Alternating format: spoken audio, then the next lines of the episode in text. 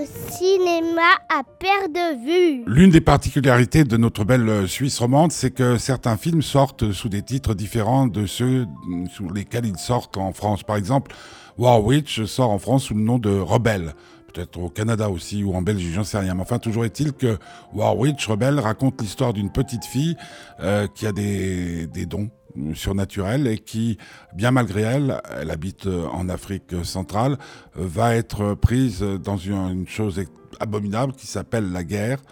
La guerre, alors qu'elle est une enfant, va lui demander de tuer pour prouver son courage, pour prouver aussi qu'elle est totalement obéissante à celui qui a choisi de la choisir comme sorcière, War Witch. Elle va grandir, elle va rencontrer l'amour, elle va décider aussi euh, de voler de ses propres ailes, elle va prendre la fuite et découvrir euh, dans sa fuite des, tas d'univers euh, dont elle ne soupçonnait même pas l'existence.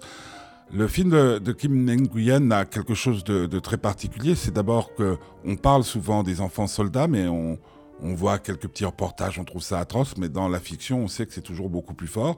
Mais aussi, euh, puisqu'il y a beaucoup de sujets qui sont abordés, la, magie, l'amour, la magie de l'amour, etc., etc., on sort de ce film enrichi, on sort de ce film, euh, certes un tout petit peu éreinté par certaines des images, mais à mon avis, ragaillardi, euh, revivifié. Donc pour toutes ces raisons, allez voir War Witch, si vous allez le voir en France. Le film s'intitule Rebelle.